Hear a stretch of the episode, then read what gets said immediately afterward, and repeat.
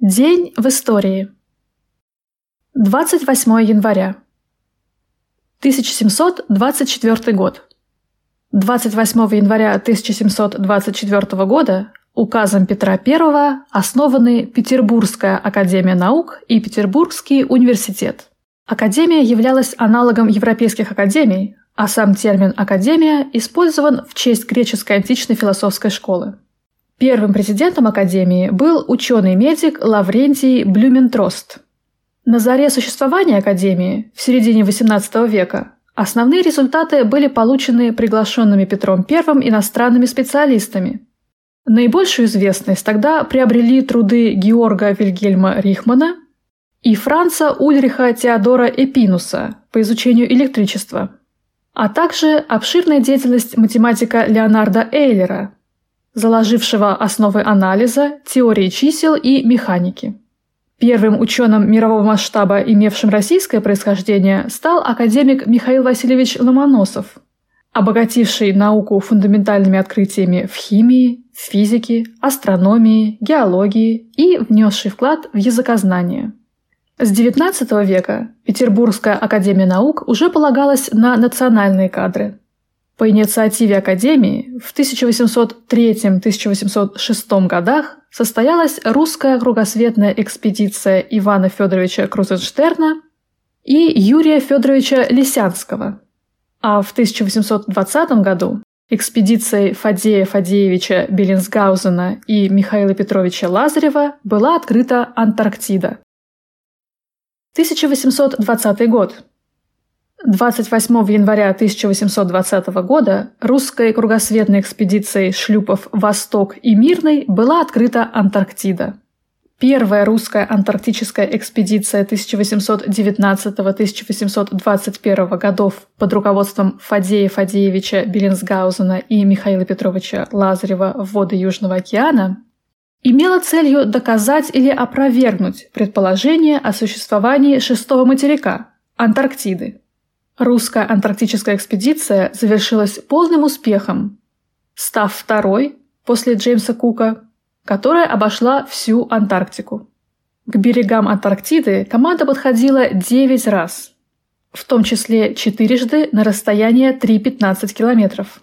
На карту Антарктики было нанесено 28 объектов. Обнаружено и поименовано 29 островов в высоких южных широтах и тропиках. 1892 год. 28 января 1892 года родился Иван Владимирович Тюленев, полный кавалер Георгиевского креста первой, второй, третьей и четвертой степеней, вахмистр русской императорской армии, а затем советский военачальник, генерал армии, герой Советского Союза. Тюленев – горячий патриот России, Настоящий герой Первой мировой войны. После Октябрьской революции перешел на сторону Красной армии. Принятие такого решения требовало веских оснований. Этого человека невозможно было ни купить, ни запугать.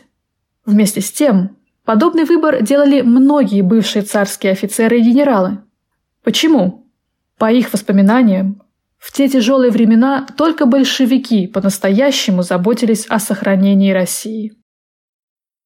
1933 год. 28 января 1933 года в Германии ушло в отставку правительство Курта фон Шлейхера, последнее правительство Веймарской республике. В истории Веймарской республикой называется Германия в 1918-1933 годах. По созданной в Веймаре Федеральной республиканской системе государственного управления – и принятой там же 11 августа 1919 года новой демократической конституции. Веймарская республика пережила в своей истории три основных периода. Первый.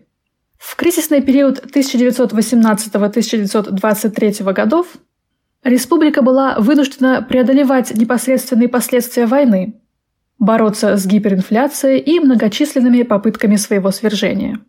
Второй. В «Золотые 20-е» 1924-1929 годы Веймарская республика достигла определенного уровня стабильности, восстановила экономику и добилась международного признания. Третий. Мировой экономический кризис и восхождение к власти национал-социалистов в период с 1929 по 1933 годы завершились агонией и крушением Веймарской республики. 30 января 1933 года Гитлер был назначен рейс-канцлером, а 14 июля в стране была установлена однопартийная система. Все партии, кроме НСДАП, Национал-социалистическая немецкая рабочая партия, были запрещены. 1943 год. Красная армия продолжает перемалывать уже рассеченную надвое шестую армию Паулюса. Из сводки Совинформбюро за 28 января 1943 года. Войска Донского фронта продолжали истреблять разрозненные группы противника – Ближе к центральной части Сталинграда немцы оказывали слабое огневое сопротивление. С каждым часом возрастает количество сдавшихся в плен. Сдались в плен еще один генерал, три полковника, четыре подполковника и другие старшие офицеры. Севернее Сталинграда советские части теснили противника и истребляли его живую силу. Захвачены большие трофеи, среди которых 46 танков, 214 орудий, 583 пулемета, 5890 автомашин, бронепоезд и 20 различных складов. Жители хутора Нестеркин Ростовской области составили акт о грабежах, насилиях и издевательствах немецко-фашистских мерзавцев над мирным населением. В акте говорится «До прихода немцев мы жили зажиточно и счастливо. У нас было много хлеба, овощей, каждый колхозник был обеспечен. Гитлеровцы лишили нас всего. Они забрали весь урожай на колхозных полях. Все, что мы посадили на приусадебных участках, также было объявлено собственностью германской армии. Нам было запрещено сорвать хотя бы один огурец со своего огорода. За четыре месяца бандиты отобрали у населения 300 свиней, 20 лошадей, 13 валов, свыше одной тысячи голов птицы. Солдаты врывались в дома и забирали мясо, сало, масло, молоко, отнимали одежду, обувь и белье. Гитлеровцы ввели для крестьян телесные наказания. Не сдал яички в срок – 15 плетей. Колхозник зарезал свою курицу – 25 плетей. Не зарегистрировал поросенка – 25 плетей. Фашистские палачи убили председателя нашего колхоза Николая Голева. Перед отступлением немцы хотели отправить всех девушек на каторгу в Германию. Но пришла Красная Армия и вызволила нас от фашистского рабства. Акт подписали М. Воробьева, А. Марченко, Ф. Антипов и другие колхозники хутора. 1944 год. 28 января 1944 года шли бои на Украине в рамках Ровно-Луцкой операции. Немцы оказывают бешеное сопротивление, предпринимают контратаки. За сутки наши войска продвинулись всего на 8-10 километров. Под Россошью, Воронежская область, две наши дивизии попали в окружение. Но уже в ночь на 29-е кольцо окружения было прорвано ударом с двух сторон. Благодаря слаженной работе связистов окруженные дивизии сохранили связь с командованием. Из сводки Совинформбюро за 28 января 1944 года. Восточнее Винницы противник, не считаясь с огромными потерями, бросал в бой крупные силы пехоты и танков. Наступавшие немцы вначале были обстреляны сосредоточенным артиллерийским огнем. Затем наши танкисты с фланга нанесли внезапный удар и опрокинули противника. Немцы отступили, оставив на поле боя 1200 трупов своих солдат и офицеров. Подбито и сожжено 65 немецких танков и самоходных орудий, 9 бронемашин и 18 бронетранспортеров. Севернее Христиновки неоднократные атаки гитлеровцев также не имели успеха. Жители города Сарны город в Ровненской области Украины, составили акт о зверствах немецко-фашистских мерзавцев. В акте говорится Немецкие бандиты расстреляли и замучили 13 тысяч жителей нашего города и окрестных сел. Гитлеровские палачи растерзали в застенках гестапо 23 медицинских работников. Зверскую расправу учинили немцы над священниками Петром Калиновичем и Александром Кухарским. Фашистские изверги облили их смолой и сожгли на костре – Ксенза Людвига Врадарчика гитлеровцы расстреляли. Более тысячи юношей и девушек немцы угнали на каторгу в Германию. Отступая из города, фашистские варвары разрушили и сожгли около 400 домов, разгромили туберкулезный диспансер, детский дом, поликлинику и все школьные здания. Акт подписали жители города Сарны, врачи Н. Тащевиков, А. Гамалицкий, учительница А. Пилотовская, священник Г. Палий и другие. 1945 год. Из сводки Совинформбюро за 28 января 1945 года. Войска Первого Прибалтийского фронта, перейдя в наступление, 28 января овладели литовским городом Клайпеда, Мемель. Важным портом и сильным опорным пунктом обороны немцев на побережье Балтийского моря, завершив тем самым полное очищение советской Литвы от немецких захватчиков. Войска Третьего Белорусского фронта вошли в Пруссию, вышли на Земландский полуостров и на ближние подступы к Кенигсбергу. 28 января 1945 года Русская освободительная армия получила юридический статус вооруженных сил союзной державы нацистской Германии. И ее командование в одностороннем порядке заявило о нейтралитете по отношению к США и Великобритании. Андрей Власов назначен главнокомандующим РОА. Русская освободительная армия РОА Название одного из вооруженных формирований, созданных в Германии из числа изменивших присяги советских военнопленных в составе вермахта в 1942-1944 годах, а также совокупность большинства русских антисоветских частей и подразделений, использовавшихся на уровне отдельных батальон и рот. С 1944 года РУА официально считалась вооруженными силами антисоветской политической организации Комитета освобождения народов России, созданного в Праге в том же 1944 году. С 16 сентября 1944 года, после встречи Власова с Гиммлером, с санкцией немецкой стороны, РОА стала позиционироваться как основная движущая сила русского освободительного движения, направленного на свержение советской власти и восстановление национального русского государства. 28 января 1945 года погибла Роза Егоровна Шанина, советский одиночный снайпер отдельного взвода снайперов-девушек Третьего Белорусского фронта, кавалер Ордена Славы II и III степеней – одна из первых женщин-снайперов, удостоенных этой награды. Известная своей фантастической способностью вести точную стрельбу по движущимся вражеским целям, Роза Шанина убила 59 солдат и офицеров противника. Газеты союзников называли Шанину невидимым ужасом Восточной Пруссии. Роза Егоровна Шанина погибла 28 января 1945 года во время Восточно-Прусской операции – защищая тяжело раненого командира артиллерийского подразделения. 1946 год. 28 января 1946 года в Киеве завершился открытый судебный процесс, который начался 17 января. Судили немецко-фашистских захватчиков за злодеяния, совершенные ими на территории Украинской ССР.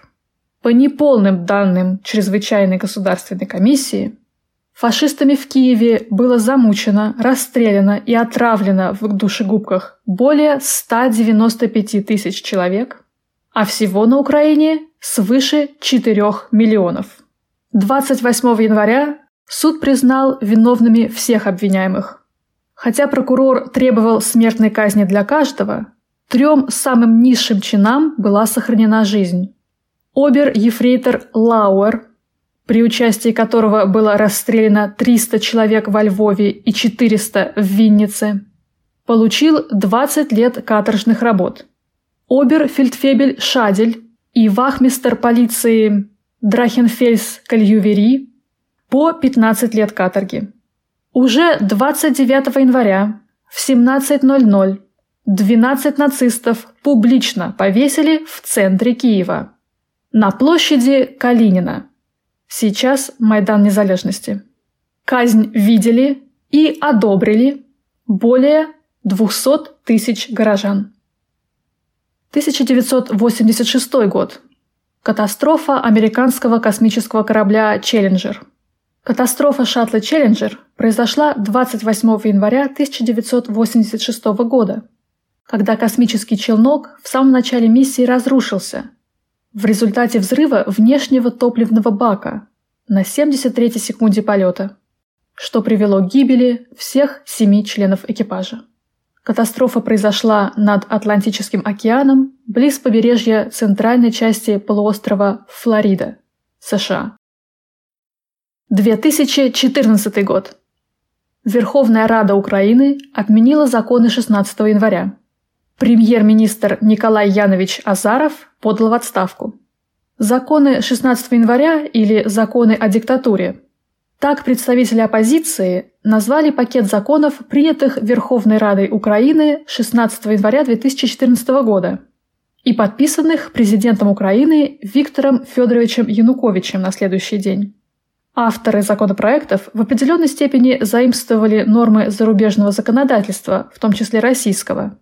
Например, введены понятия «экстремистская деятельность» и «иностранный агент». Принятие этих законов привело к острому силовому противостоянию митингующих и правоохранителей, а протесты вышли за пределы Киева и охватили почти всю территорию Украины. На фоне глубокого кризиса государственного управления и доверия к власти, в условиях силового давления президент Виктор Янукович вступил в прямые переговоры с оппозицией, результатом которых стало то, что 28 января 2014 года Верховная Рада Украины отменила антипротестные законы, правительство Николая Азарова ушло в отставку, а для задержанных милицией была объявлена амнистия. Так победил так называемый Майдан, который был ничем иным, как вмешательством империалистического хищника США в дела Украины, проявлением американского фашизма во внешней политике – США руками так называемых протестующих расправились с законно избранным буржуазным правительством капиталистической, демократической Украины. Понятно, что истинной целью внешней политики США является ослабление России. Но и то, что Украина сейчас находится в состоянии гражданской войны, что в ДНР и ЛНР до сих пор гибнут люди – что на Украине практически уничтожена промышленность и страна выживает за счет экспорта сельскохозяйственной продукции, тоже неплохой результат для империалистического хищника. Майдан начался с того, что 21 ноября 2013 года украинское правительство во главе с Николаем Азаровым распорядилось приостановить подготовку к заключению соглашения об ассоциации между Украиной и ЕС – на заседании Верховной Рады 22 ноября Азаров назвал главными причинами отказа от подписания соглашения кабальные условия, которые Евросоюз и МВФ выставили Украине. Последней каплей стала позиция МВФ. Они выставили условия предоставления кредита, вдумайтесь, в размере погашения кредита самого валютного фонда. И еще в два раза повысить тарифы на коммунальные услуги для граждан, заморозить заработные платы, пенсии, социальную помощь, а также ряд условий, о которых я даже не говорю. 22 января 2014 года Азаров назвал ультраправых боевиков Евромайдана террористами, которые должны ответить за свои действия. 28 января 2014 года Азаров подал в отставку с целью создать дополнительные возможности для общественно-политического компромисса. Империализм то есть монополистический капитализм, не остановится ни перед чем ради того, чтобы продвигать свои экономические интересы по всей планете. Некоторые несогласные страны, такие как Греция, империалистические хищники подавляют мирными экономическими способами, а на другие наступают уже военной силой. Открытая террористическая диктатура наиболее реакционных, наиболее шовинистических кругов финансового капитала и называется фашизмом. Но США не ту страну выбрали для своих фашистских действий. Украина – страна борцов с фашистами, страна победителей фашизма. И так называемый Майдан независимости еще обретет свое былое имя и свою былую славу. Таким был этот день в истории.